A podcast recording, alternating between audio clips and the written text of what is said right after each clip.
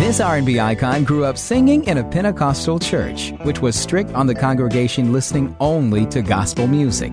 During the late 60s, she was a candy striper at a Chicago hospital. And outside of owning a 1959 Thunderbird, she had no serious ambitions. Given her upbringing, it would seem that it would take a miracle for her to record some of the biggest R&B and pop singles of the late 70s and early 80s. But she did it. This R&B icon's story is up next. It happens to the best of us. You work hard to stay on track with your eating and exercising, and you're starting to feel really good. But then there's that holiday weekend, and boom, you're off track and feeling sluggish about getting back on board with your routine. Sound familiar? Hi, I'm Tracy at Holistic Equilibrium, and what's important is not how you fell off the wagon, but that you get back on. Ready to take the first step? Visit holisticequilibrium.com. Your path to the best version of you.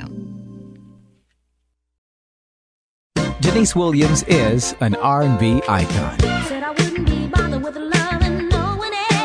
Born June 3, 1950 in Gary, Indiana, Deniece Williams grew up singing in a Pentecostal church, which was strict on the congregation listening only to gospel music.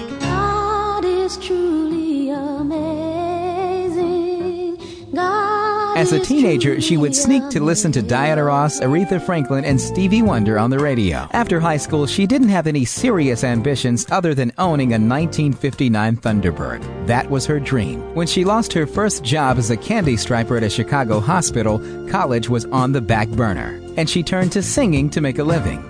Silly of me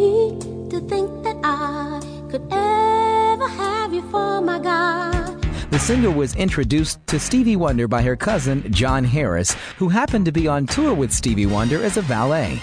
She would later go on to audition for Stevie Wonder's group Wonderlove. Beating out 26 other contestants, she was one of only three hired. And the song that she sang that won her the job was the classic Touch Me Tonight. Did you say I've got a lot to learn? After touring with Stevie Wonder for years in Wonderlove, she felt restricted and left in 1975. It was then that she teamed up with Maurice White of Earth, Wind, and Fire. Under White's direction, Williams learned the business of music and was able to unwind and express herself musically. Her first debut album was called This Is Niecy. It featured the smash hit Free. The following year, this dynamic singer would record her very first number one song on both the R&B and pop charts. It was Too Much, Too Little, Too Late, a duet with Johnny Mathis. Too much, too little, too late.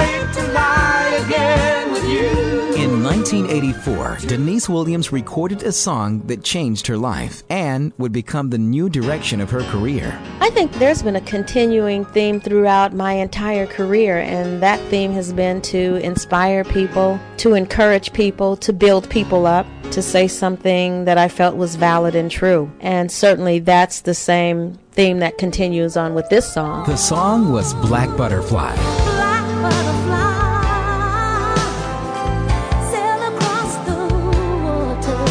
Deniece Williams' last number one song was in 1984 with Let's Hear It for the Boy. I'm Derek Johnson with Deniece Williams, an R&B icon. Radio station syndication and internet stations can get content like this for their station. 100% barter available. Email info at groove.black. That's info at groove.black.